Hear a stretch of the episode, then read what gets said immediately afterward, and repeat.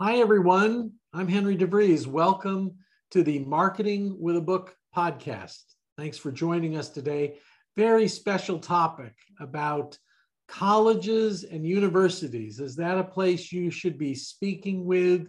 Should you be partnering with? So, we have one of our Indie Books authors with us today to give us the inside scoop on that.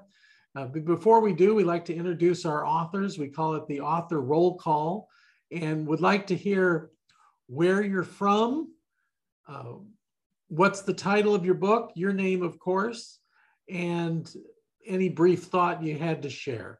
So let's start with uh, Dean Minuto's here. How about Dean and then Mark and uh, Laura? So I live in uh, the Exton, Pennsylvania area, so just outside of Philadelphia. And because of uh, the most amazing uh, direct mail piece I ever got from Henry DeVries, about what was that, Henry? About 10 years ago? Sounds right. About uh, Henry sent me a letter and said, It's time to have your book written. And so I wrote this uh, book, but really it was a conversation with Henry that allowed it to happen. It's the the shortcuts that we can use to get to yes faster and, and a toolkit I put together called the One Page Sales Coach. And because of Henry and, and Mark, I've been able to meet just some incredible authors.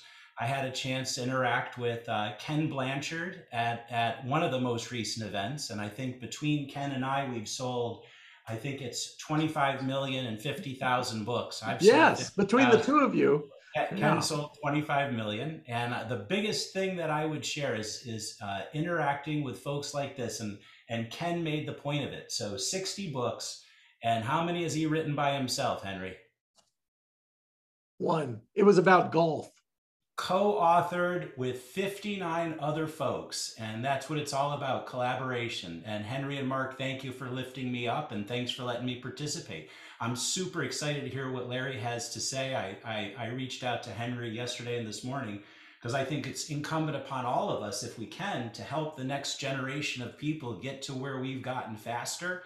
And it's part of my goal in life to be able to contribute and i'd like to hear you know how how Larry in his way uh, was interacting with colleges. Great, Dean. Thanks so much for joining us. Uh, um, Mark and then Laura. Mark, welcome. Thank you, Henry. Uh, my name is Mark LeBlanc. I'm out of uh, Edina, Minnesota, a suburb of the Twin Cities.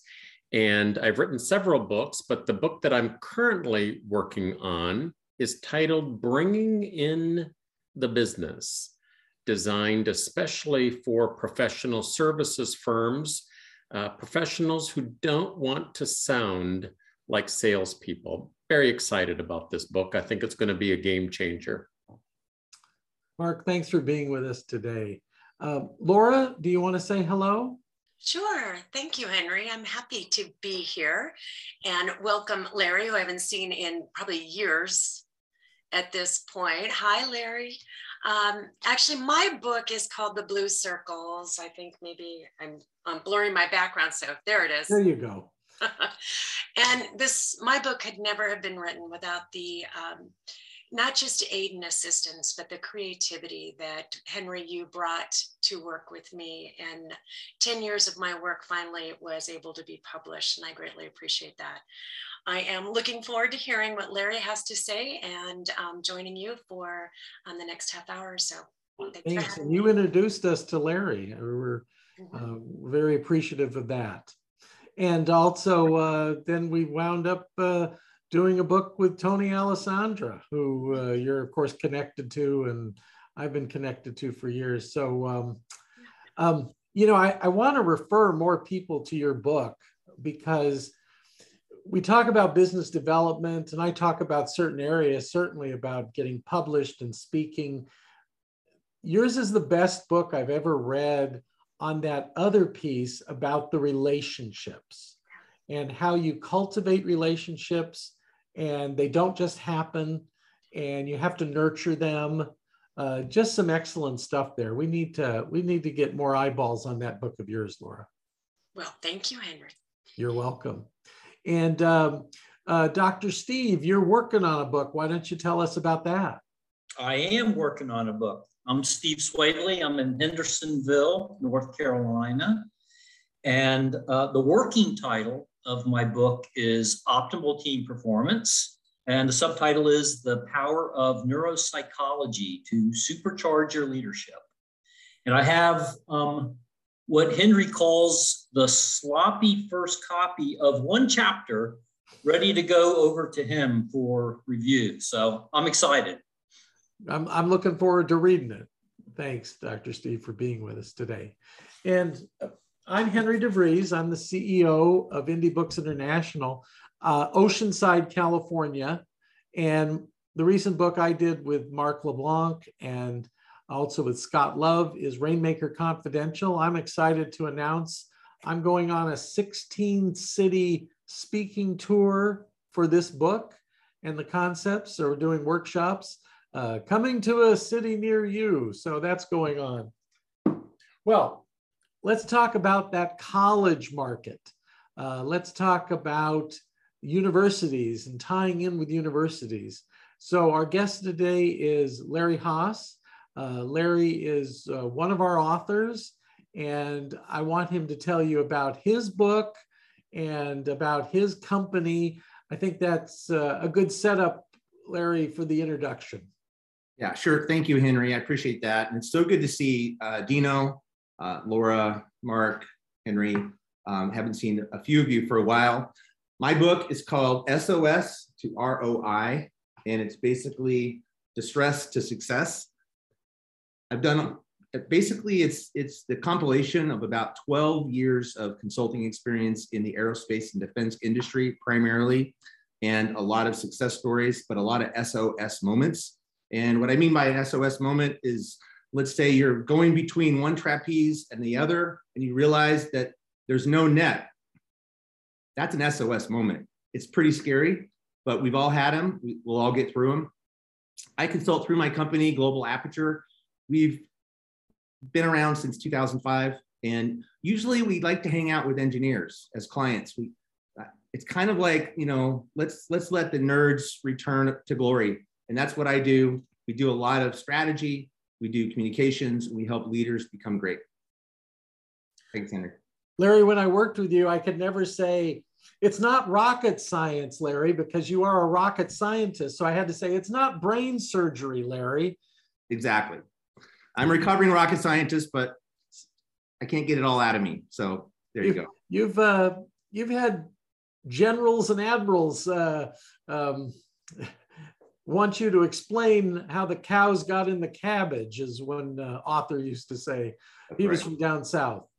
Um, also talked about round tuits and uh, fixing to do things. So, welcome. Let, let's talk about what you're not fixing to do this, you've been doing this.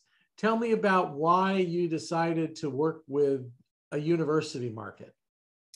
So, th- this was one of these situations where I was a reluctant university partner.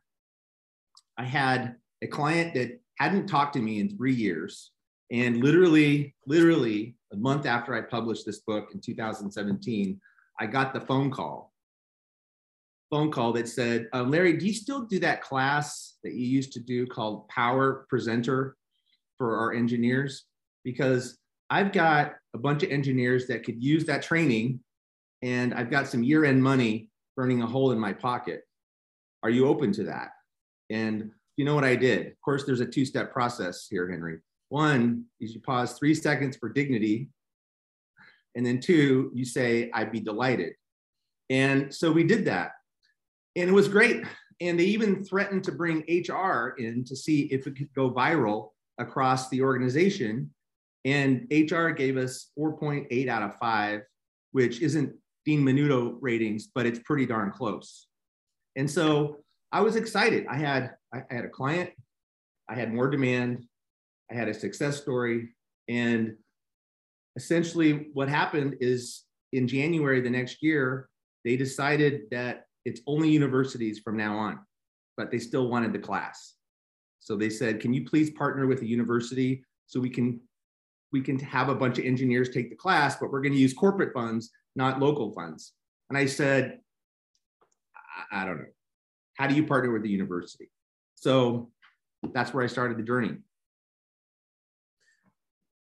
Keep us going on the journey. How did you pick a university? How did you put together the program?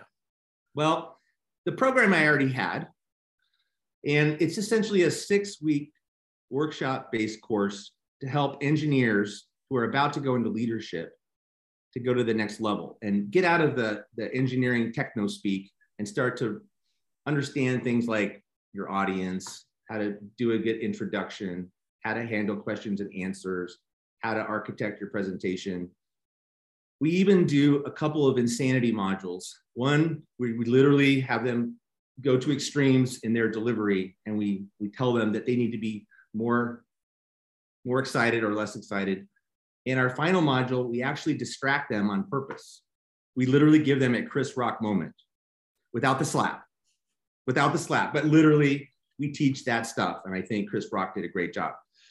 So they wanted this class, but there was no way for, for them to access or, or for me to pay for it. And so I decided to go to my alma mater, one of my alma maters, and say, hey, I've got this class. I talked to the executive education folks, and they're like, um, yeah.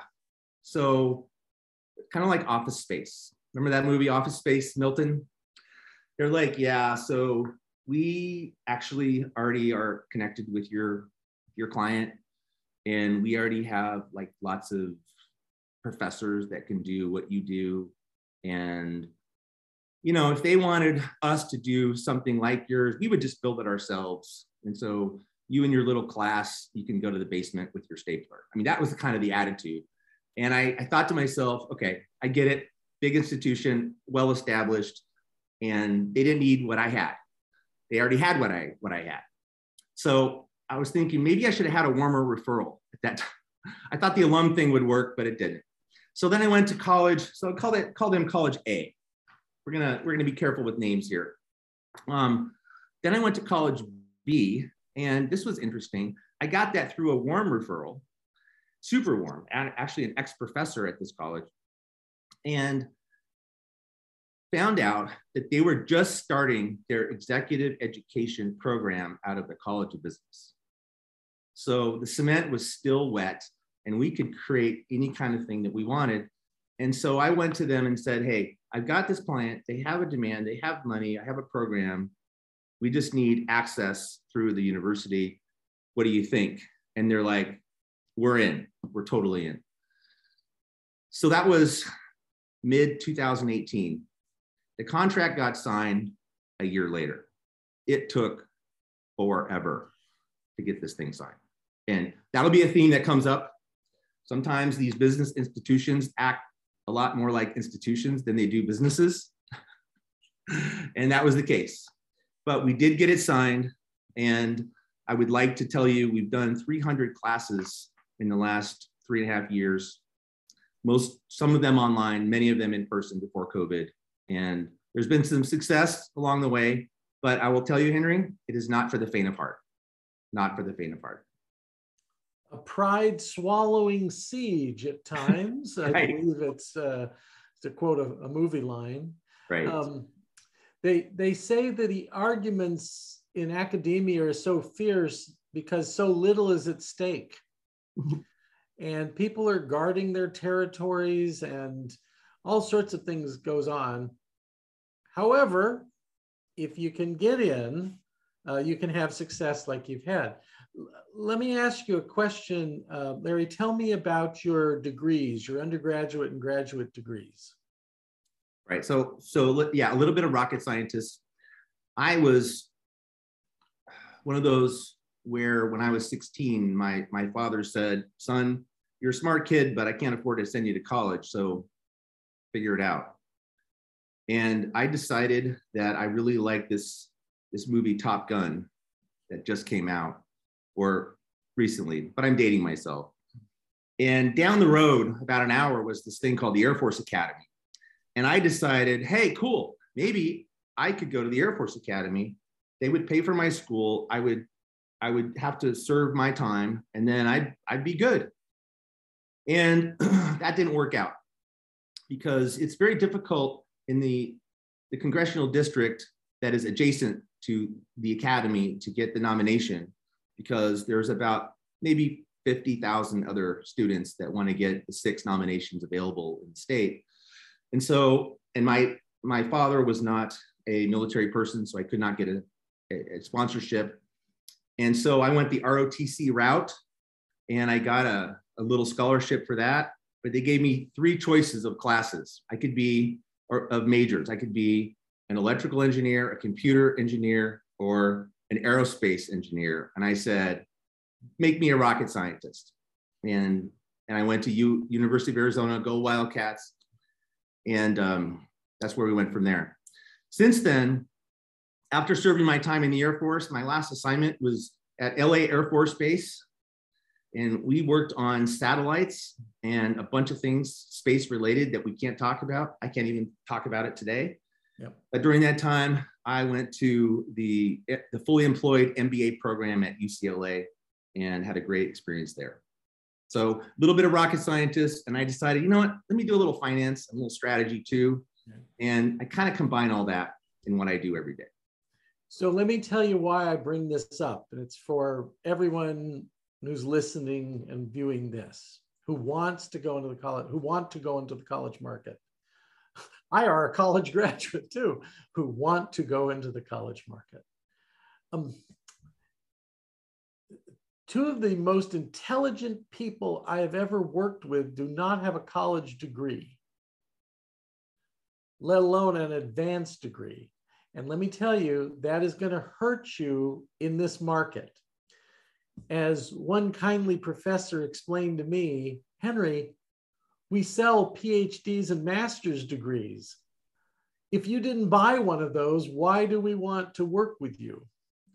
So I was the Associate Dean for Continuing Education at the University of California, San Diego. So there, I, we don't even have to call, we'll call that uh, college UCSD. So at UCSD, when we hired people for our extended studies program, and I had a thousand instructors in our program, I wanted them all to have an advanced degree, a master's degree, at least, because that's what we sell.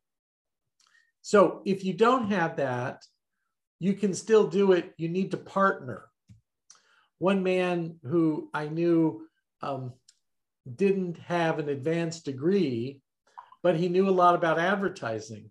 So he found an advertising professor and they jointly wrote the number one advertising textbook for college undergraduates in America sold a lot of books. They made a lot, and those books sell for over a hundred dollars. So the royalties were great.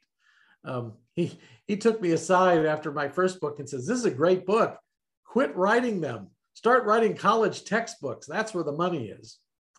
Well, I also think that there's a lot of advantages uh, for teaching in extended studies programs um, or guest lecturing one of my guest lecturers got a million dollar pharma account. He's a digital marketing agency by just being a guest lecturer in my class. Um, I landed a million dollar public relations account from one of my students. Uh, I also taught, so I was adjunct faculty and I also taught. So I just wanted us to look at the different ways in, know that there are some roadblocks and that uh, you know glacial pace that uh, the academic world moves at. Actually, what is it like the the the snail, the snail, you know, and uh, the snail riding the turtle and going wee. You know, these are not fast moving organizations, so you have to deal with that. So, what's been with all that lead up, what's been the biggest challenge for you in working with people and negotiating deals with other universities? Yeah, so I think the the challenge comes on a couple fronts. One is I, I, mentioned I I reached out to a, another university before. I also had reached out to others as well, just to see if this model could potentially scale or help me with risk reduction, just in case these large organizations, you know, large organizations do things, Henry, that make no sense. I mean, if I'm the, the fly on the elephant and the elephant decides to roll over for some reason, the elephant doesn't feel it, but the fly, the fly feels it. And I've been there before. I've had some whales roll over on me and it's it's weird and it's scary and it's no fun. And so lesson learned, keep even if they're throwing a lot of eggs in your basket, find another basket and figure that out. And so the, the challenge has been that there's a there's a culture that may not be as entrepreneurial as you would want. Because if you're partnering, all of a sudden you now have shared responsibilities. So for instance, what's shared for me in this relationship? I do most of the teaching. I do a lot of the client relations. I keep up all the content because it's my content. I own the IP. I'm essentially licensing it to them. And I do a lot of the student follow up. What they do is they manage the website, of course, their brand. That's huge. Right. And they access the corporate education funds through these large companies. But they do a little bit of the course management as well. And so that's fine on a good day. But what happens sometimes is there's a standard of quality and responsiveness when something gets tough. How do you handle it? They're in, let's talk, let's look at the calendar mode. And I'm in, let's look at the stopwatch mode. And sometimes it's there's there could be potential conflict. And so it's really easy. Like there's some some issues with students that I don't need an intern to handle who's an undergrad. I'm going to make that phone call myself. And so having the perception to know that some of those issues are going to come up and when I need to personally handle it, because my reputation's on the line, just as theirs is. But how we operate to protect those reputations may be different. That's the biggest challenge for me. Yeah. Well, I had to tell you, it, my seven years as the assistant dean was just frightening from a business standpoint. Um, it is so anti-business the way they run it. In fact, I, I got pulled in by the dean one day and she said, Henry, um, the fact that you think like a business person all the time, it's not your fault. You decided to get an MBA degree instead of a PhD. Um, I had taken their revenues from 22 million to 45 million because, oh, silly me, I think like a business person. Um, so you just have to know that that is not the mindset. And they don't measure themselves on the dollars. Um, it's prestige and stature and other stakeholders within the university. How do they view either the business school um, outreach programs for executive education or the extended studies or extension programs that deal with business. Um, so they're the, the red-headed stepchild of the university because their first mission is research and their second mission is turning out graduate students, PhDs and master's candidates. That's right. And then if there's any time or energy left over, we'll educate those undergraduates, those uh, those University of Arizona Wildcats who came in on an ROT scholarship. Uh, yeah, we'll spend some time with them if we have to. Okay, th- that's just the mindset, so you got to know it. However, with all that being said, in the studies I've done for my books on business development, I interviewed one financial planner, and he said most of his business and worth came from teaching night courses at the university because look at the demographics. They're college educated people who want to get ahead, they're ambitious. Either they're self funding this or their employer is funding. And here's a dirty little secret I wanted to share with everybody. The funds that corporations put up, like the funds Larry tapped into, these funds that they put up, I did a study and found that employees only use 20% of those funds. 80% go unspent. And the reason is the dirty little secret. A lot of employees don't want to take nights and be ambitious and learn something, even though their employer would gladly pay for it. So it's good news, bad news, hard news, if you will. But the good news is there's pots of money. Like the 1930s bank robber who was interviewed on why he robbed banks. And he said, duh, it's because that's where they have money. so why do you want to do this corporate education with these stodgy universities that move like glaciers? Because that's where the money is. There's a lot of money for training there. And if you can't do it directly, partner with somebody who has a PhD or a master's degree, and you can come in with them.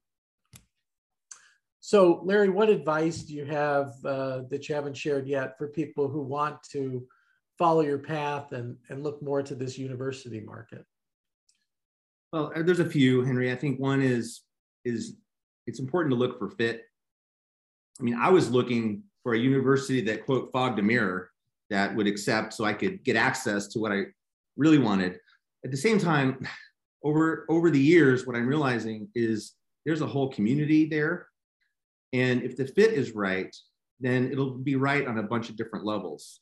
So in addition to having this access to the corporate education funds at some of these whale clients, and by the way, some of these whale clients, the, the culture is students are going to spend their own time to keep learning. And other clients, the culture is students are not. They want to be paid for their time while they're doing training. And I'm like, okay, but this is going to directly impact your job. Matter of fact, the assignments are going to directly impact your job. And it befuddles me that they don't take advantage of it as readily. So back to fit. So if the fit is right, then I can be asked to come in and guest lecture, which I have. There was a, a billionaire who was doing a class for the summer. I got to come in, do a guest lecture, and get a selfie with a billionaire. That was pretty cool. I wouldn't have had that if it wasn't a good fit. They've asked me to be a mentor and a coach for the executive MBA students. And I have a couple, two or three students and I get to go to really cool events and hear really good speakers and get to be a part of it.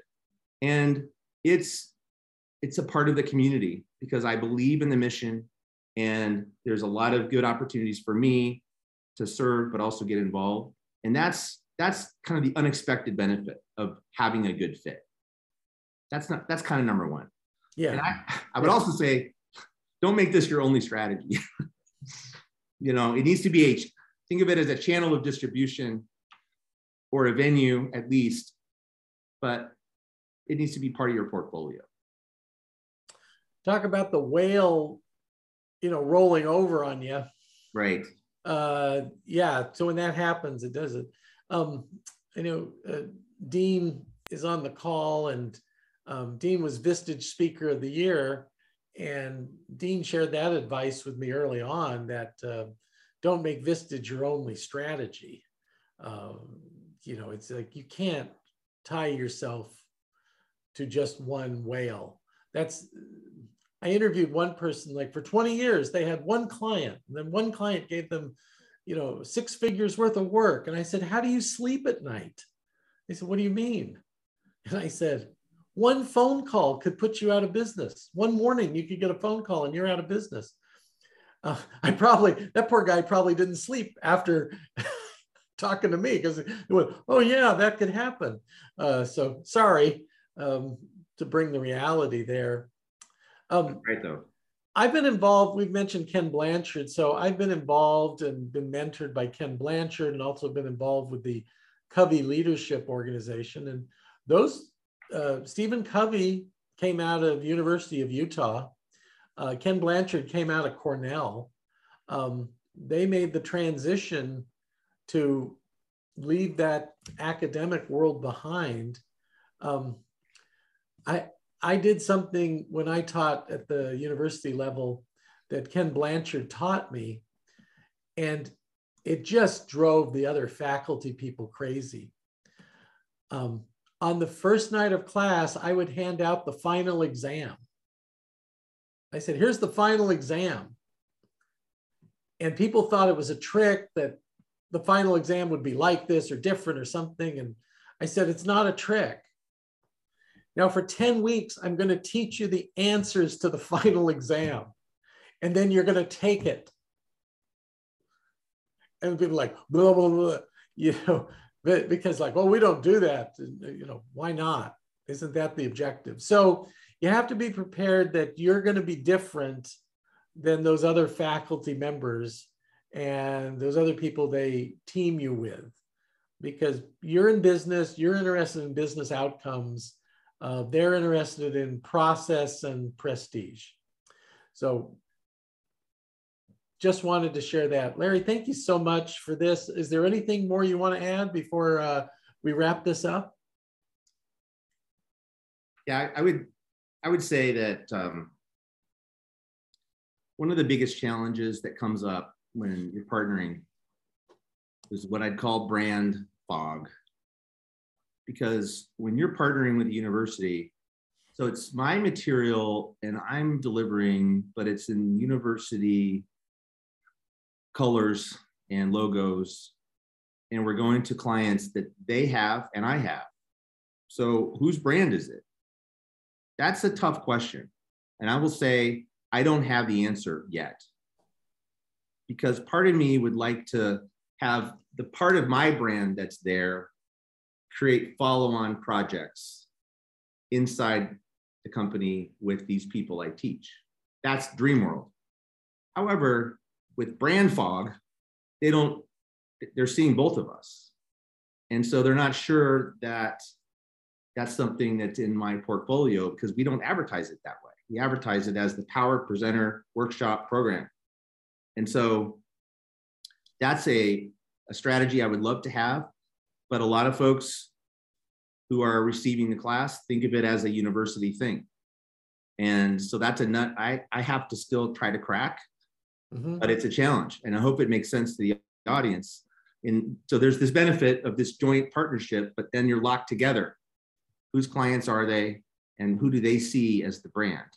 And that's somewhat of a challenge. So I'd like to bring that about that. Yeah, it's a challenge. I want to talk about it for a second because I have a view. Yeah. oh, I have opinions. for your brand, I believe what you're doing is you're associating with a bigger brand and you're getting the benefits of the association. So, for instance, in, in my world, when I looked at business development experts for consultants and professionals, all the lines kept coming back to one place. All roads led to one place Cambridge, Massachusetts, the Harvard Business School. So they had a program for the leading professional service firms in the world, the, the biggest global professional service firms in the world, a week at the Harvard Business School. I was a solo practitioner. I got into Harvard through the back door. My entrance exam began based on your entrance criteria, you should not admit me to the Harvard Business School. I'd like you to make a new decision based on the following information. And I told them that I would be a missionary for what they taught uh, because everybody who needed what they taught could not attend Harvard and I would write about it. I would put it in books. I would speak about it. I'd be their advocate. I heard nothing from them, nothing. And then finally, one day I get a call from the dean's office that says, Mr. DeVries, we're confused. And I said, What are you confused about? They said, Well, based on the passion of your entrance essay, we don't know why you didn't accept our offer to be admitted. I never got the letter the post office is proud of the fact that they only lose 2% of the mail. So I said, I never got this letter. And they said, well, no problem. That's why we called. Um, the course starts next week. Just send us the cashier's check for $9,000 and we'll see you next week. Well, I didn't have $9,000. I, I, I thought, Okay, borrow it. No, I'm maxed out running this business. Oh, um, second mortgage. Already took one of those. A life insurance policy. Already borrowed against that. Family. Huh. Not, nobody there has nine thousand dollars. And then I thought, client. I, I could get it from a client. I called up a client who was now owner of a new company and was doing things. It was a pest control company. And I called him up and I said, Hey, great to talk to you again. Mark would call this a storm starter call. Um, Sector four, former client. And I said, How's this pest control company doing? And he goes, Well, we're 48th in the market. I said, Out of how many? He goes, 50. And I said, Great. Um, I can double your revenues in a year. He says, Well, we're a million dollars. I said, It'll be over 2 million in a year. He goes, How much would you charge me to do that? I said, $9,000. I need a check right away. And I'll start when I get back. Um, I'm going to the Harvard Business School next week. And the guy drove the check over. And I made him $2 million. And that's how I got into Harvard from the back door. Why? Because Harvard Business School, Harvard Business School is on all my materials and my bios, and it's it's in what I'm doing. And um, the dean there once said, "I've got, I put red brick dust all over my shoes." So that's the same reason we get involved with universities. It's not our only strategy, like you said, it's not our only revenue stream, but there's a lot of prestige that comes in on the brand and and we're in Southern California, but um, you know uh, we've known people who've tied in with Wharton, uh, Northwestern, uh, not only the Ivy League, but in California, different different uh, schools there. The UCLA, I've done work with them, and uh, the UC system. But there's also great private schools, USC, uh, Pepperdine uh, the Claremont colleges. There's all these things you can do. Um, I was invited once to speak at the uh, Columbia University in New York. And I called my father up and I said, Dad, I'm going to be speaking at Columbia. And my, my dad didn't finish high school. He was a Dutch dairy farmer, but he said, Columbia, you mean the real one? And I said, no, the Columbia Record Club. Yes, the real Columbia University. So, uh, did I make money from that? I don't know, but it's nice to name drop that you spoke at Columbia. My other authors talk about they spoke at Berkeley or Harvard. So, you want to associate with the brand. That's one of the reasons. Now, a question came in, and uh, you can, if you have something to say, or I'll field it too, about what about continuing education credits. Many professions require that people continue their education and get continuing education credits. Have you been involved in that at all? Yes, absolutely. So when we were part of for formulating this program, I was literally the first offering that this executive education program had. And there was a bunch of questions that the, the, the whale client was asking about the program. And there's, there's a, a third party that manages a lot of these relationships between the, the clients and the universities or the colleges.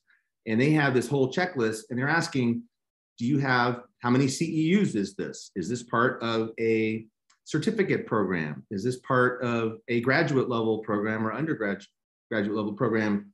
And the team, the dean and I had to decide, well, what do we think? What's the standard? We don't know. And so for this particular course, it's 12 hours, 12 and a half hours of instruction. And I think we're at three CEUs. And I think that for some of the organizations, they have to have some CEU criteria to get into and have access to those corporate education funds you can't just go anywhere. You need to have some provable job related aspect where where there's some credit involved. And so that's what we decided and it was it was something that was not a natural act to figure out but we did some some benchmarking and realized that was kind of in the range i've heard a little bit higher for that example i've heard a little bit lower for that example but I'm glad we have it because it is an added perk. You actually get some stuff from it, not just the, the learning. That's my experience. Oh, it's it's very important. If I was somebody like um, Dean, and uh, he's in uh, Eastern Pennsylvania, the first place I would look into is the University of Pennsylvania and the Wharton School. They have executive education, but they also have a continuing education department, and um, they will actually certify courses for a fee for continuing education credit. And their forms, we did this at the University of California all the time, and we would, you know, they would make them pass certain requirements, but then we would give them CE credit from the University of California. Um, that was golden. Now, that is not graduate level credit from the University of California. You can't apply it toward a master's or PhD. It's not undergraduate credit. It's this mysterious third thing. Um, uh, in Hollywood, they talk about uh, uh, monkey points on films, which is monkey points are like, oh, you'll get a percentage of the net. there is no net um, on a movie. Any accountant that lets a movie show a profit is fired. Uh, so it's the same thing. You know, they're not going to let you have their most precious thing that they offer, which is university credits, which they sell. Now, let's say Wharton turns you down. There's always the University of Phoenix. Um, these, uh, uh, what's the other one? Uh, National University. Um, these these colleges, private universities. Um, there's one out of St. Louis called Webster, Webster University. Um, it's a legit university in St. Louis, but they're very aggressive in doing continuing education programs around the country. Forbes has even formed an alliance with, I, I don't think it's uh, U of uh, A, I think it's um, ASU. And Forbes has sponsored a school there. Um, so there, there are a lot of ways to play the game. Um, I also wanted to throw something in. Uh, it's my soapbox today too, Larry, along with you. So um, thanks for allowing me to talk on this topic. But um, a lot of you are thinking about you should take your work, your um, way of doing business, and train other people in it and certify them or credit them. I've been studying this. Uh, one program I know, um, they have 600 consultants that they have certified, and these people have paid them, you know, hundreds or thousands of dollars for the certification. And then every time they use their materials, they pay a royalty fee. Um, well, a great place to have the training is to rent facilities at a university. So our accreditation training program will be at the University of California, Berkeley. Well, you just rented some space out. You didn't say that they sponsored it or anything. If you wanted to, I was just saying you could do that extra step and pay the little extra money and have them give you CE credits for your certification. So again, why? Brand creep? What? Brand fog? For me, it's uh, different ways to get some blessing to your brand, some association. And I know at the University of California, San Diego, um, that was part of our business is renting out facilities and other things. And you know, if you want to hire uh, one of our professors as a guest lecturer or something, you can do that too. So there's different ways to build the relationship that don't send the BS meter off. I'm not talking about shyster. Uh, I'm talking about legitimate ways that you can partner with universities to enhance your brand. Okay. Thank you, Larry, so much. Thanks for those attending today. I think this is an important topic, and I'm really glad that we covered it. And Larry, any closing thought? I, I will just say, in the end, a lot of us had a COVID SOS moment. Um, we had to go online with this program instead of in person, and it's been a huge hit. In one particular class, we had students from the US, Korea, China, and Australia on the same phone call, the same class. So sometimes SOS moments create goodness, even in the university setting. Well, my final thought. No, that's a great thought. I know a lot of people who are consultants who made more money because of COVID and going online than they did when they were live and running around and chasing chasing the dollar. Right. So thanks well, for that. That was a great closing thought. Well, thanks everybody for joining us and look forward to seeing you on another episode of Marketing with a Book podcast. Thanks, everybody.